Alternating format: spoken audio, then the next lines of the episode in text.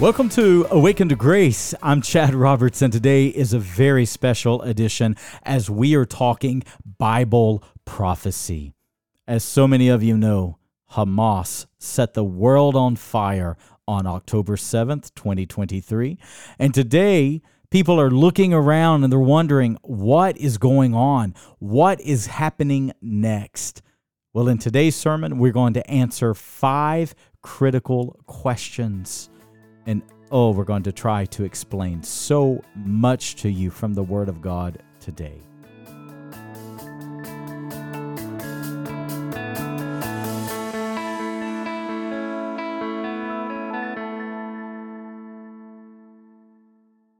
Today, if you are born again, today, if you are a Christ follower, and you can tell me more about Joe Biden or Donald Trump than you can the coming of Christ, then, friends, you're asleep spiritually.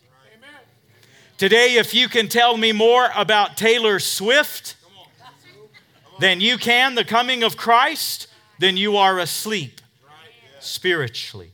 If you can tell me more about the stock market and the trends financially, then you are asleep spiritually if you can tell me more about that than the coming of the Lord Jesus Christ. Friends, we are living in unbelievable days. And while the news and the media would love to scare you and to have you frightened, and behind all of that, while Satan would love for your faith to be paralyzed in these days and in these hours, or sliding back and drifting back. Let me tell you what God wants for His church. God wants His church to rise up in this day, rise up in this hour, and realize the gates of hell will never prevail against us. Amen? And one thing we're going to say a lot over the next two weeks that I want you to really get underneath your belt I want you to really come to the knowledge of this truth. I want you to live, go forward in your conversations, go forward in your watching of the news, go forward in all of these false narratives that are swirling throughout our society right now. Here is the truth that I don't want you to forget. When things are falling apart in the world, things are falling into place biblically. You belong to a kingdom that cannot be shaken. And no war and no rumors of war, no kingdom rising against kingdom can shake the church of the Lord Jesus Christ. We are ahead of the curve on all of this. Why? Because according to Thessalonians, we are children of the day not children of the night, that these things should overtake us or surprise us. Amen? so, today, if you're someone that you are quite fearful over the world events happening right now, if you are someone that you are filled with anxiety, you are fretting over these things, if they cause your pulse to increase and your stomach to churn, uh, let me tell you, my friends, let me tell you you rest in the sovereignty of God because God is ahead of all of this. And your Bible is ahead of all of it as well, okay? So let me pray for us right now, and then I'm going to invite you to Genesis 15. Lord Jesus, I pray that you'll take the time that we have here today, that you will not only cause us to be serious students of the Word of God, because we feel like Peter. If it were not for your words, Lord, where else would we go? For you alone, Lord Jesus, have the words of eternal life. So, God, I pray that you will take our thoughts today that are anchored and rooted, centered, and grounded in the everlasting truth of God's word and that we would realize, as Christ followers, that behind every news headline is a spiritual war that is raging. Teach us many truths today. Teach us how to think. Teach us how to pray in these days that we're living. And help us to discern the times. In Jesus' name, amen. I want to call today Discerning the Times. Next Sunday, we'll call it the days to come. Today, I aim to answer five key questions. Number one is Israel occupiers or are they owners of the land? Number two, why does Satan hate Israel with a passion? Where does anti Semitism come from? And why is there a rise in anti Semitism that is unprecedented right now? Number three, where do the Palestinian people come from? Why was the land ever called Palestine? Number four, who is Hamas? And number five, where is all of this leading? About a year and a half ago, a lady began snooping around the street that I live on. Sadie and I live on a private circle. There are the backs of houses on the other side, but we're the only home on that circle, technically. And a lady began showing up in our circle, talking to our neighbors, asking some disturbing questions. It made Sadie and I a little bit nervous because she was asking our neighbors who we were, how long we had lived in our home, who the home belonged to. Somebody, someone starts showing up on your street asking those questions, would it make you nervous?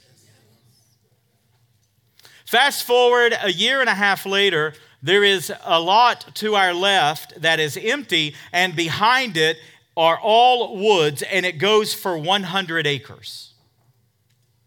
And the woman who the owner lives further down, and I know her. That was about a year and a half ago. Well, now this lady shows up yet again in our circle. But this time, she tells us she is the new owner of that land. Really?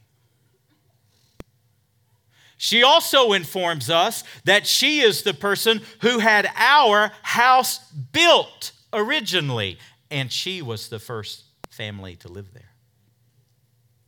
Now we get real nervous. She took that lady to court, and I don't know all the details. All I know is she won that land back in a court of law. Now you can imagine how nervous Sadie and I are. She's the one who built our house. Is she going to come for our property? Well, when Sadie and I purchased our home a decade ago, we did a very key thing that probably most of you have done we did what is called a title search. And I told Sadie, oh no, our title search is ironclad. Should anyone try to take us to court, we have documents that we could take with us. The narrative that the media would love for you to believe is well, who was in the land first? the Palestinians or the Israelis? Whose land does it belong? And so, even as early as this morning, I heard former President Barack Obama say that there is no justification whatsoever for what Hamas did on October 7th. Yet, he said, there is also no justification for Israel being occupiers.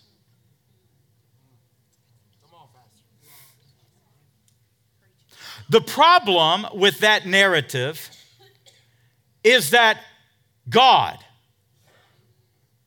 let, let, me explain. Obama is way above his pay grade on this. God, who is the creator of the land.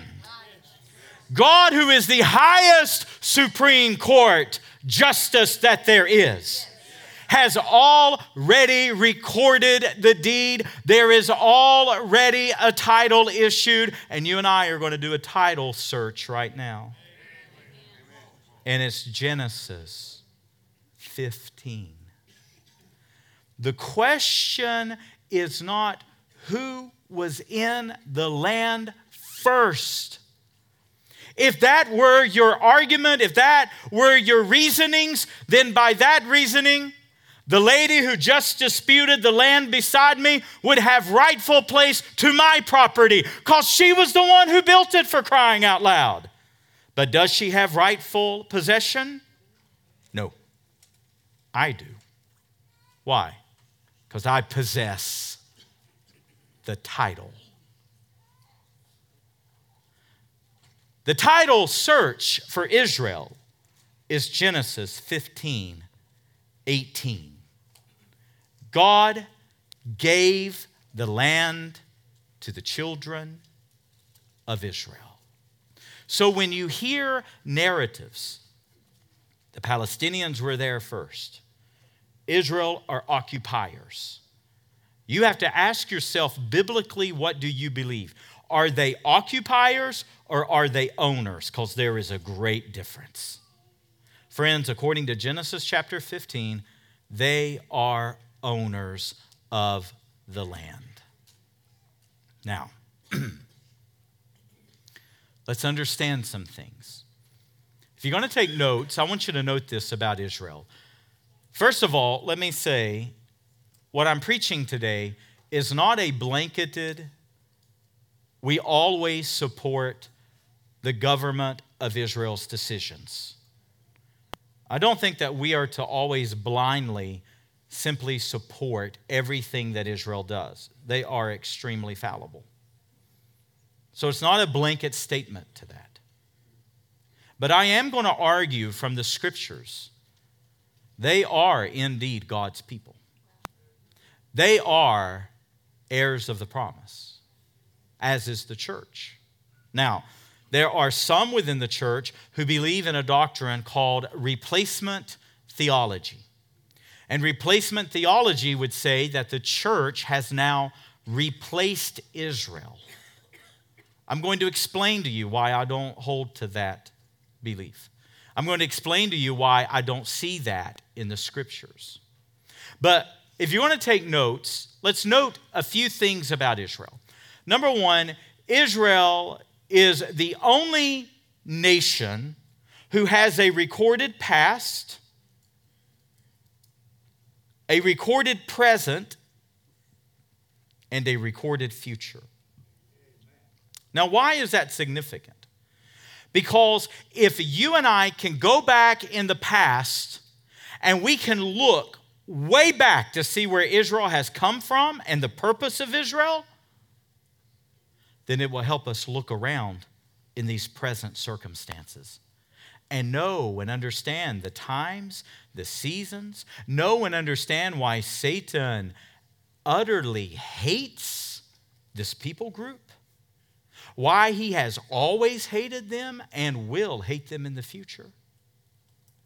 So we will go back and we will see their past. We'll look around and see their present. But, friends, it also helps us look ahead to see their future. And what a future they have. If you want to understand my thinking biblically of Israel, there are two key chapters of the Bible that I would love for you to research on your own and do your own homework.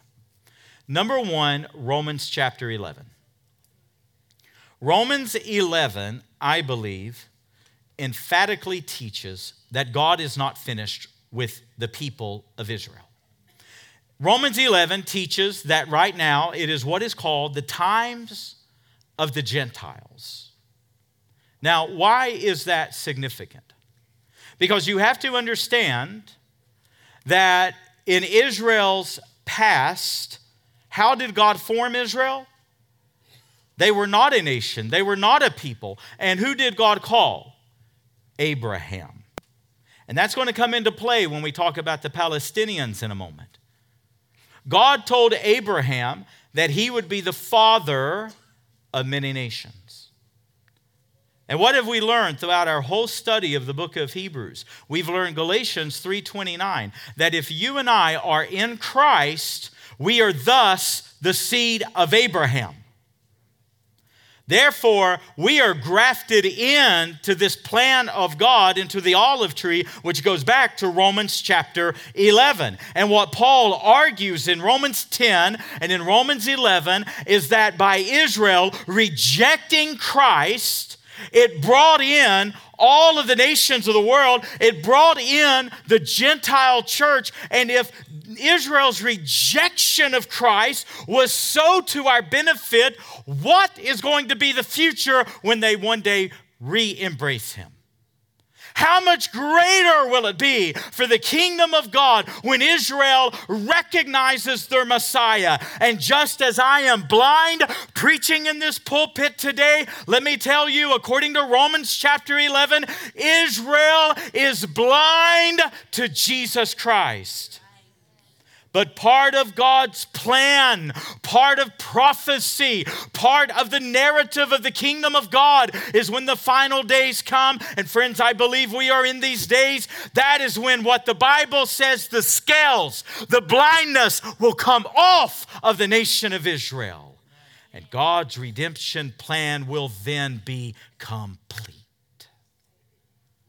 If we can understand the past, we'll understand the present, we can look ahead to the future. According to Romans 11, what is presently happening with Israel is they are blinded to the gospel. But that will one day change. Now,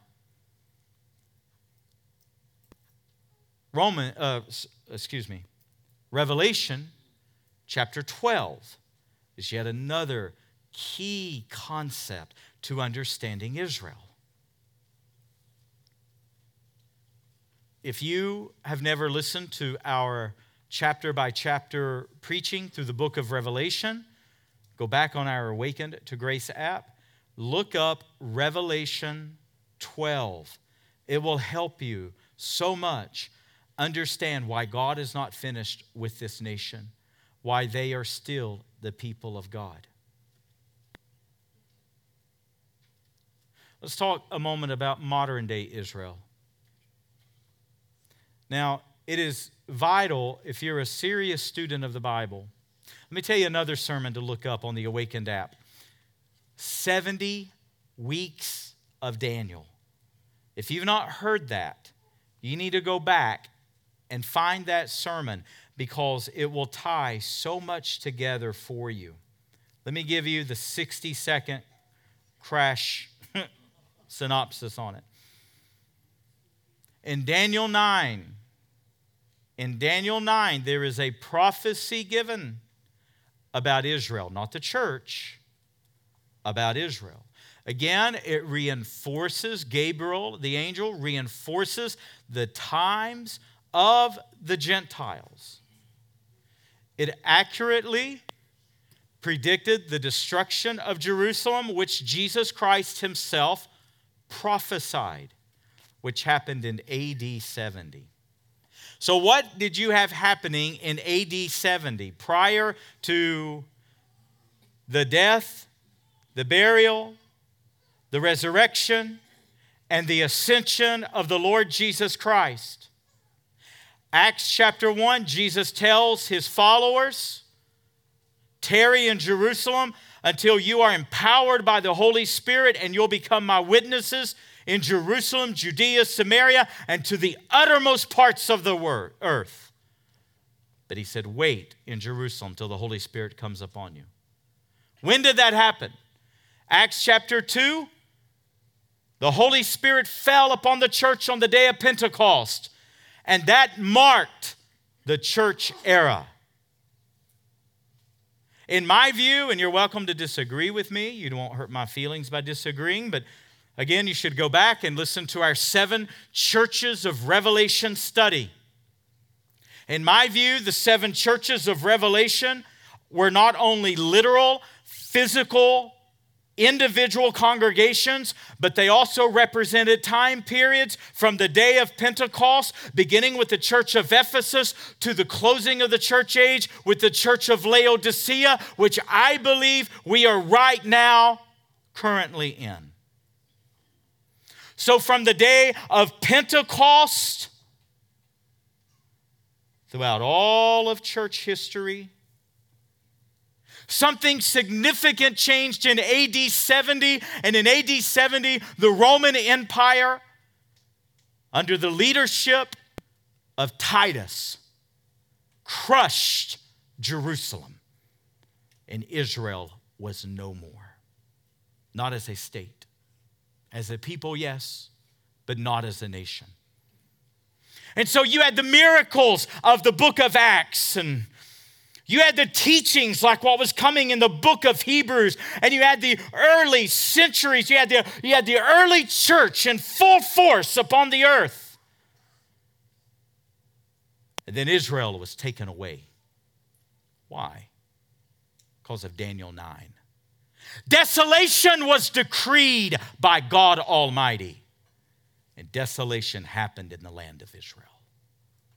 But then Isaiah 66, verse 8, prophesies that in a single day a nation would be born. Friends, there is only one nation in humanity ever born in a single day. And it happened on May 14th, 1948. The atrocities of the Holocaust were over. The world was horrified by Hitler and his monsters. And under Harry S. Truman, Israel became a nation again. What is so significant about that? Well, number one, I want you to note two things why it's so significant. Number one, because that fulfills prophecy. There is so much Bible prophecy that could not be fulfilled if Israel were not a nation. So much. It's staggering. God's prophetic clock began ticking again then. Now, again, I promise you, if you go back and you listen to that sermon, Daniel's 70 weeks. You'll understand the 69 weeks. You'll understand the time intervals. You'll understand what the times of the Gentiles really represents. It's the church age. I, I can't go into all of it right now, but it goes into it goes into Ruth being a Gentile and Boaz taking her as his Gentile bride, and Boaz becoming her near kinsman redeemer, and it goes into Christ becoming humanity and taking us, his Gentile bride, as our near kinsman redeemer. There's so much. We're just in question one. I've got to keep going. Okay. Number one, most of Bible prophecy could not have been fulfilled without May 14th, 1948 happening. But number two, this is why it's also significant. From AD 70 until May 14th, 1948, Israel and the church did not coexist. Right now, the days that you and I are living in, just like the early church. Israel and the church are coexisting, but only for a very short period. Why? in my view of Scripture, again, you're welcome to disagree. Revelation 3, the church of Laodicea closes out the church age. From Revelation chapter 4, when John hears the trumpet and says, Come up here, which symbolizes, in my view, the harpazo, the rapture of the church. The church is never mentioned again in the book of Revelation until the end, chapter 19, with the marriage supper of the Lamb, uh, Lamb at the conclusion of the seven year tribulation period in Revelation 1 to 3, every name for the Lord Jesus Christ, every figure, every symbol of the Lord Jesus Christ is Greek. For example, Christ is Alpha and Omega. That's A to Z in the Greek alphabet. But after chapter 3, beginning in chapter 4 through the rest of the book, every imagery, every name, every symbol for Christ is then all Jewish. And why? Because then the narrative changes. And God then is going to fulfill his agenda for the nation of Israel. And then the narrative is no longer the church, but is Israel. Why? The church is raptured. We are, Revelation 4 and 5, we are around the throne of God. And I believe that is the Bema judgment seat of Christ, where believers will be rewarded for the way they lived on the earth. You know, it's really not different in my view than when we studied the book of Acts. You know, we spent two years in the book of Acts. You know, the, the, the narrative in Acts primarily follows Peter until chapter 12. And then when Peter is rescued out of prison by the angel, Peter fades from the pages of Acts. We see him only one other time at the Council of Jerusalem, very, very briefly. But then where does the narrative go? It then picks up the life and ministry of the Apostle Paul.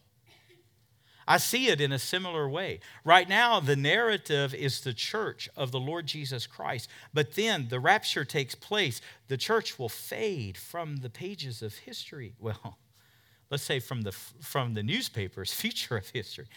And who is it going to be? The narrative will then be Israel. And then, when the scales come off of Israel's eyes and they recognize their Messiah, then the kingdom of God is then going to be complete. Does that make sense to everyone? So, number one, is Israel owners or are they occupiers? I argue owners based on Genesis 15 18 based on Isaiah 66 8.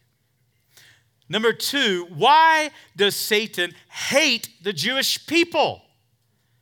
You know, if you think about it, there are racism, there is racism, there are clashes, there are certainly pockets of hatred in all people groups. Uh, every people group has strife in some way. But the Jews are the only one who has a name for it anti Semitism. Where does it come from? If you're going to take notes, I want you to note this Satan incites anti Semitism, and he's always done it. He did it this weekend in Tehran, in London, in Paris, in Toronto, in New York City, in Washington, D.C., and many other places. Right now, they tell us that threats just in America, Jews are 2.4% of our population, and they tell us that anti Semitism threats are up 400% right now, currently.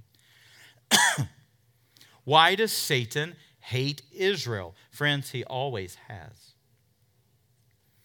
And see, the narrative right now is that people are angry with Israel because they see them as occupiers. No, friends, that's not the whole truth.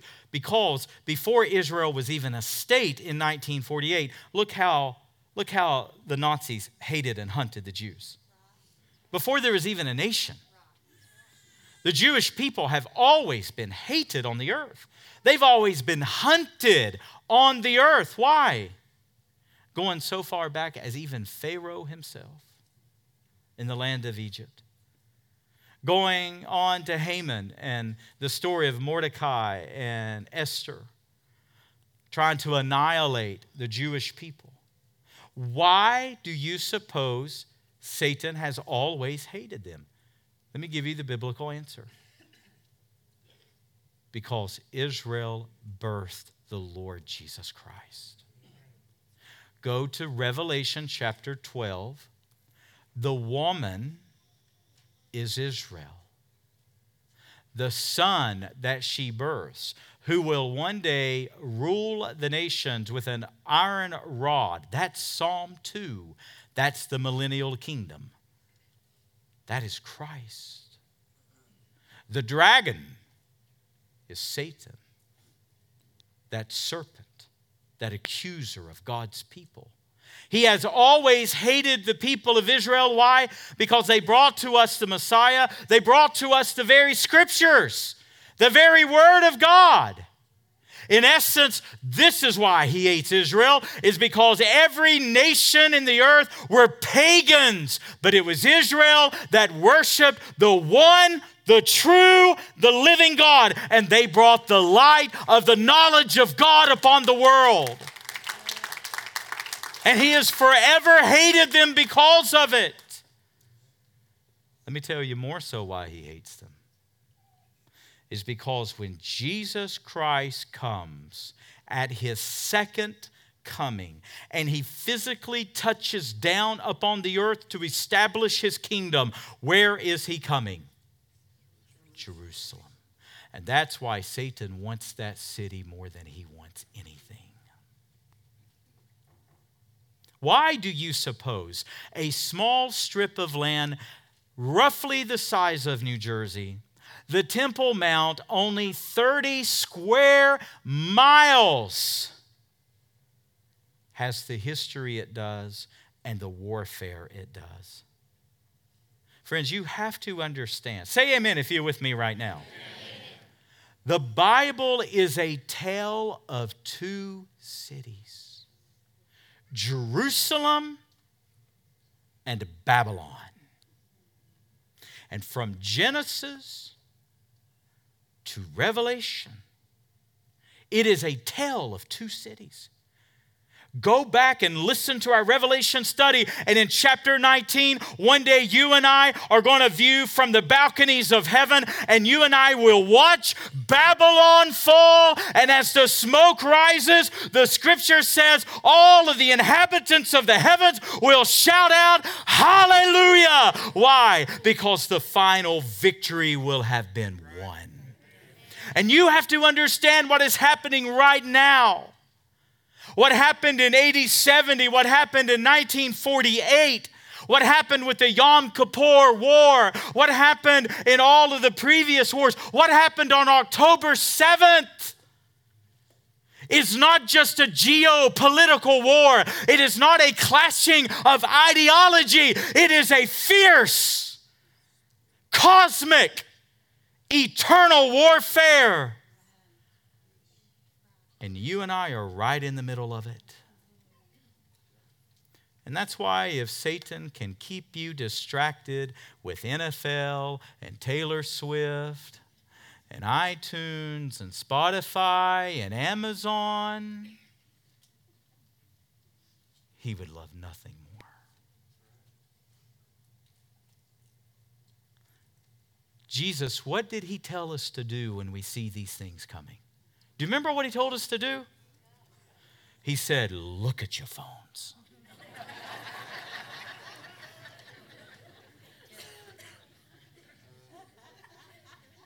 I heard David Wilkerson say, David's in heaven with the Lord now, but I heard an old sermon by Wilkerson. He said, Don't you tell me your television's not an idol. Because he said, Why does every piece of furniture face it?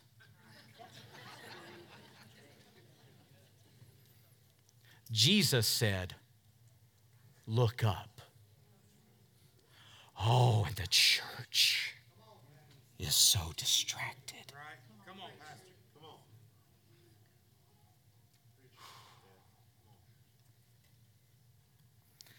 Satan hates the people of Israel. Write this down. Three reasons seed.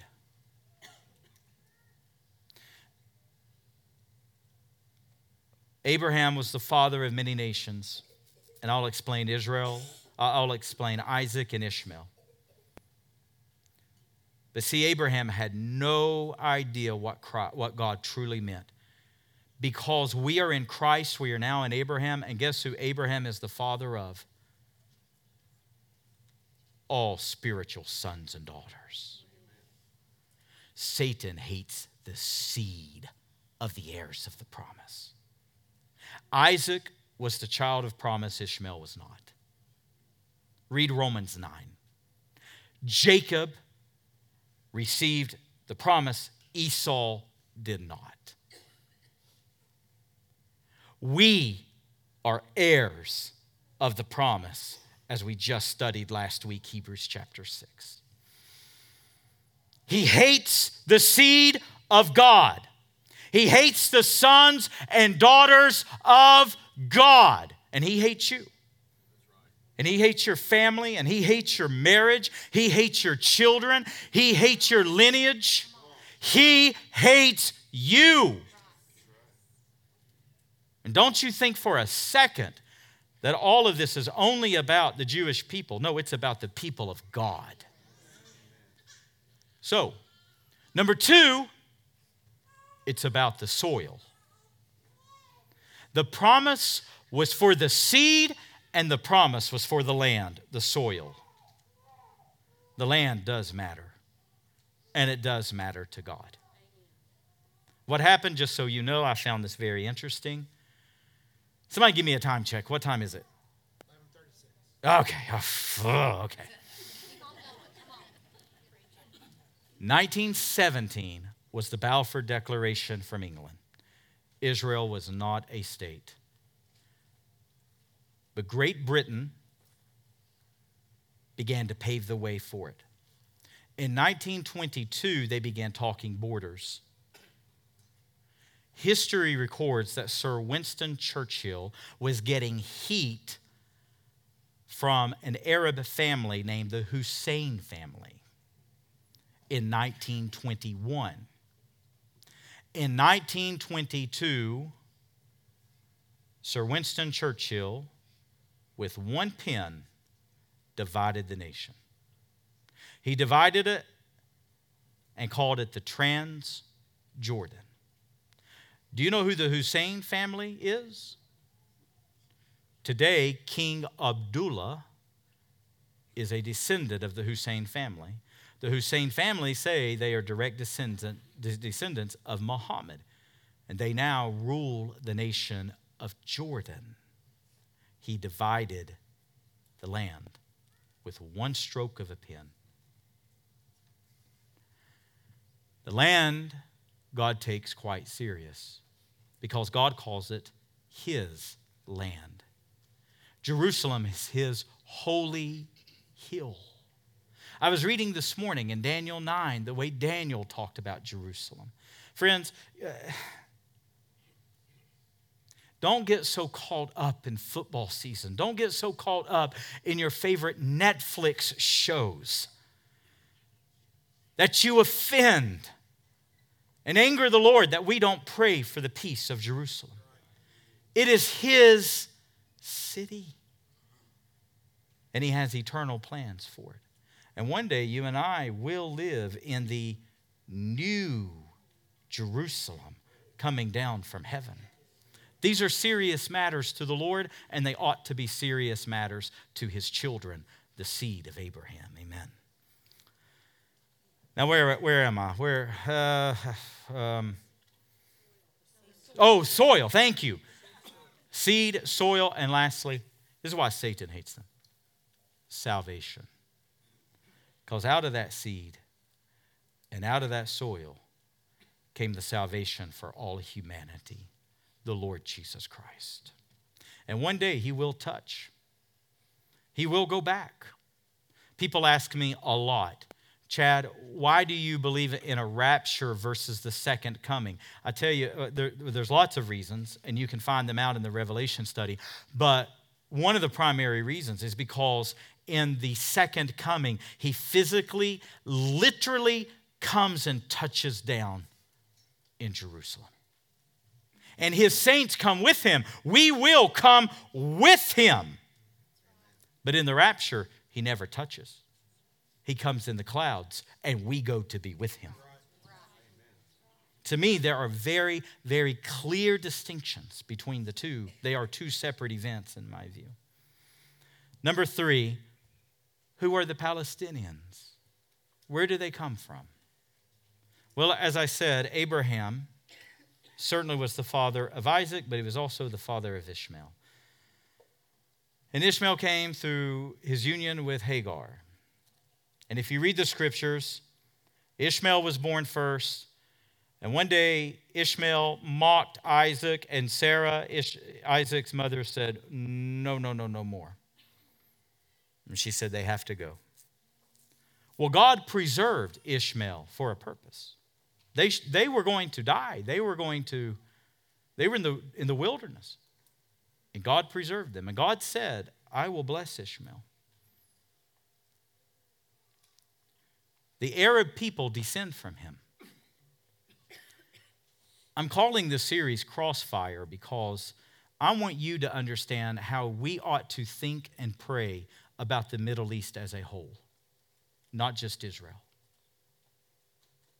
Scripture is very clear that God will bless those who bless Israel, He will curse those who curse them. Why? Because they are eternally, they are in an eternal covenant with God Almighty. They brought the light of the knowledge of God to the world. They brought the scriptures to the world. They brought the Messiah to the world. They should be honored for that. However, the Arab people are eternal souls as well. You and I ought to be interceding right now for the Palestinian people. We ought to be interceding for their salvation. You and I, I'm calling this series Crossfire because I don't want you and I to forget there are born again believers who are Palestinians. And you know, I don't know a people more rejected on the earth than Palestinian Christians. They're utterly rejected where they live. And the West, we don't even know they exist, let alone pray for them. We don't even think about them. But yet, of all people, they are caught in this crossfire. The Palestinians, while we do not know the, ex- the exact origin,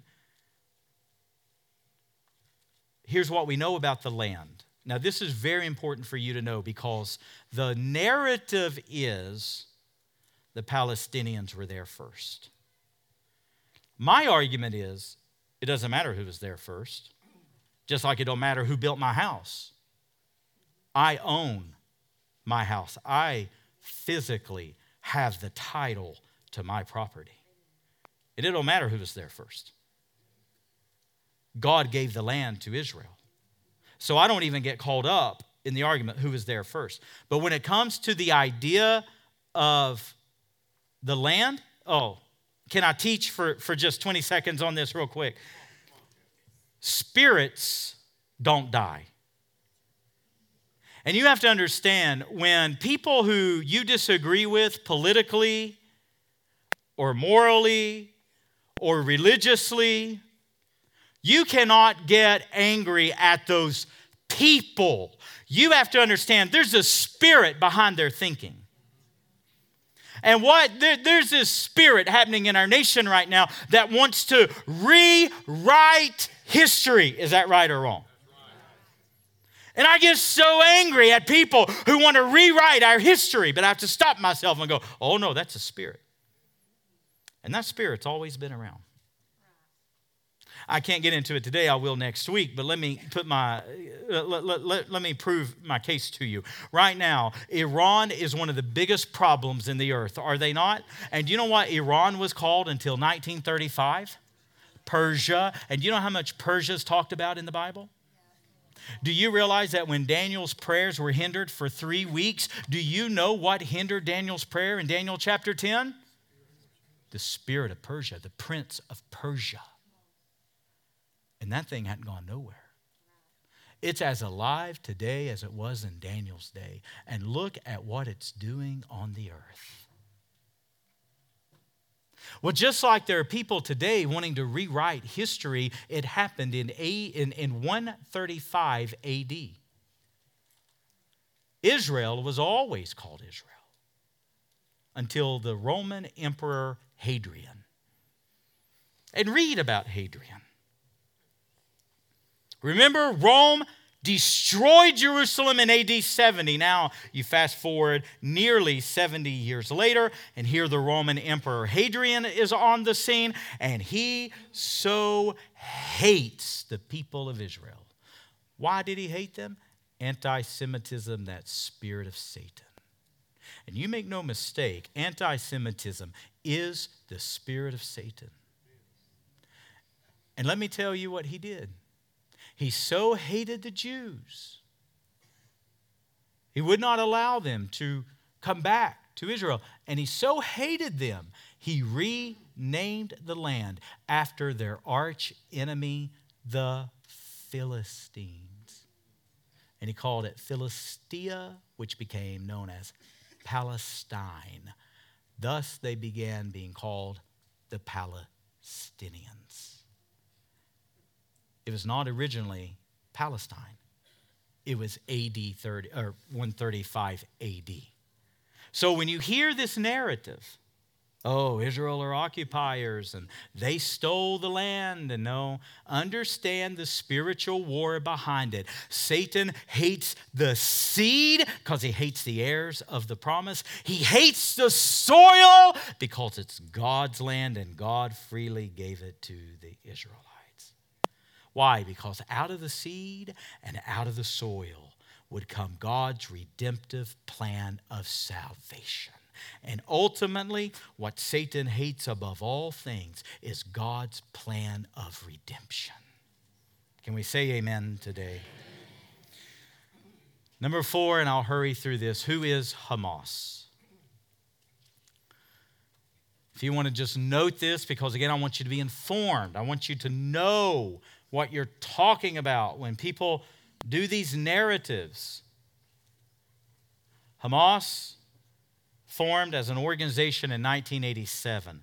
They adopted their charter in 88. And you've all heard the news. You know their charter talks about the annihilation of Israel. You see people on social media say, from the river to the sea, Palestine will be free. That's the annihilation of the Jews. That's anti Semitism. That's the spirit of Satan at work, at play in our day. That's Satan trying to thwart the second coming of Christ. It is a spiritual war that is raging right now in the heavenlies.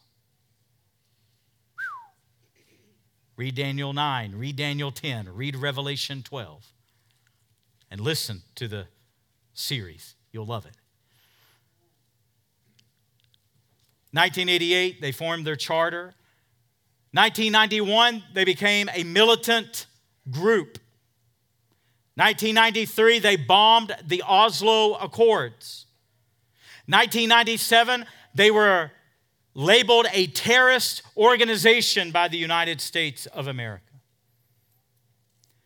The year 2000, they began the Intifadas. That's why the border was built between Israel and Gaza.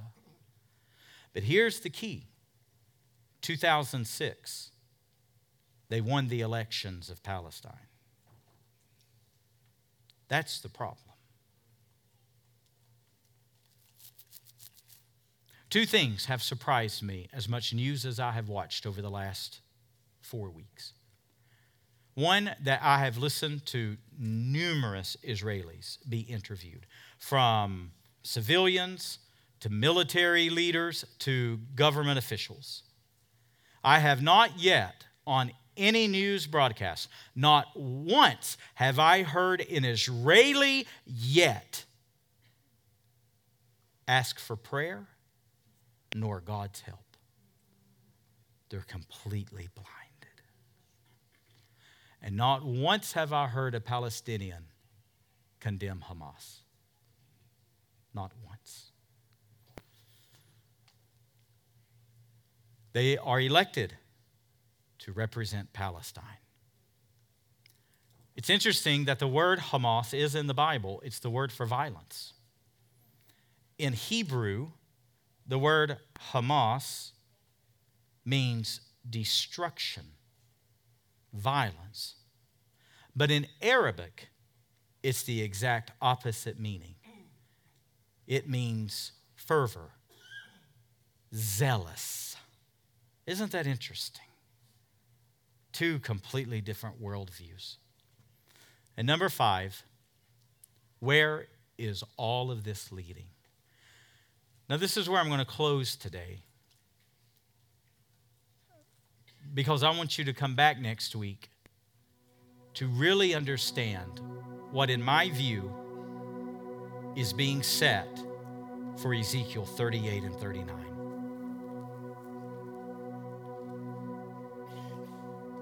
There is a war to come like the world has never known.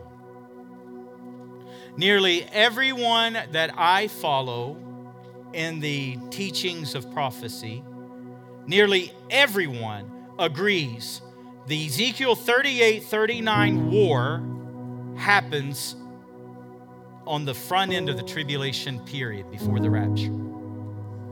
And what that war is about, it is about Iran, interesting, Persia, the land to the extreme north of Israel, which is Russia, and Turkey. I'm going to lay it out for you the best that I can. And I'm going to show you why, for the first time in global history, Russia, Iran, and Turkey are in alliance with each other. It's fulfilling scripture. And did you see the headlines today? Did you see who Russia just inv- invited to Moscow? Hamas. Friends, the Bible's lining up like never before. I'm telling you, it's unbelievable. And here's what I want you to come back thinking next week. This is, this is what I want to show you. If it's true that Iran and Russia and Turkey, the stage is being set for the Ezekiel 38 39 war, that means the rapture of the church is the next event to happen.